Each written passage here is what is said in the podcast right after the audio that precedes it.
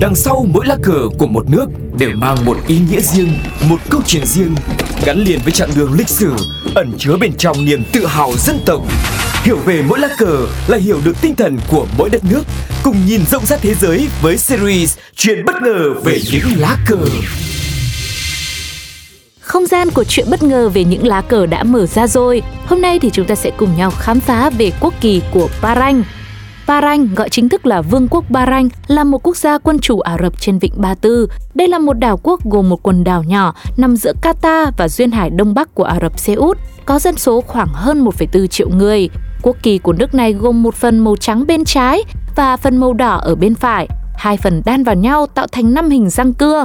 Cụ thể, màu đỏ là màu sắc truyền thống của đất nước này, năm răng cưa thì tượng trưng cho năm trụ cột của Hồi giáo. Lá cờ cổ nhất được biết tới ở Bahrain là toàn màu đỏ thôi.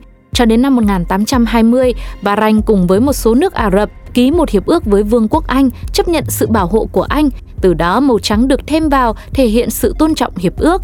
Năm 1932, giải răng cưa được thêm vào để phân biệt quốc kỳ Bahrain với một số nước láng giềng. Ban đầu giải gồm 28 răng cưa, sau đó giảm xuống 8 và đến năm 2022 thì chỉ còn 5 răng cưa mà thôi.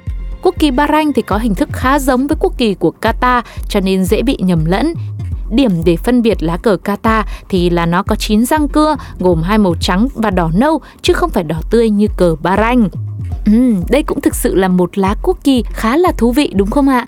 Mọi người hãy chia sẻ những cảm nhận của mình về những thông tin trong chuyện bất ngờ về những lá cờ ngày hôm nay nhé. Có hữu ích với quý vị không? Hãy để lại những bình luận trên ứng dụng FPT Play hoặc là nhắn tin chia sẻ cho chúng tôi thật là nhiều những kiến thức mà bạn biết qua fanpage Pladio. Còn bây giờ thì xin chào và hẹn gặp lại. Bye bye!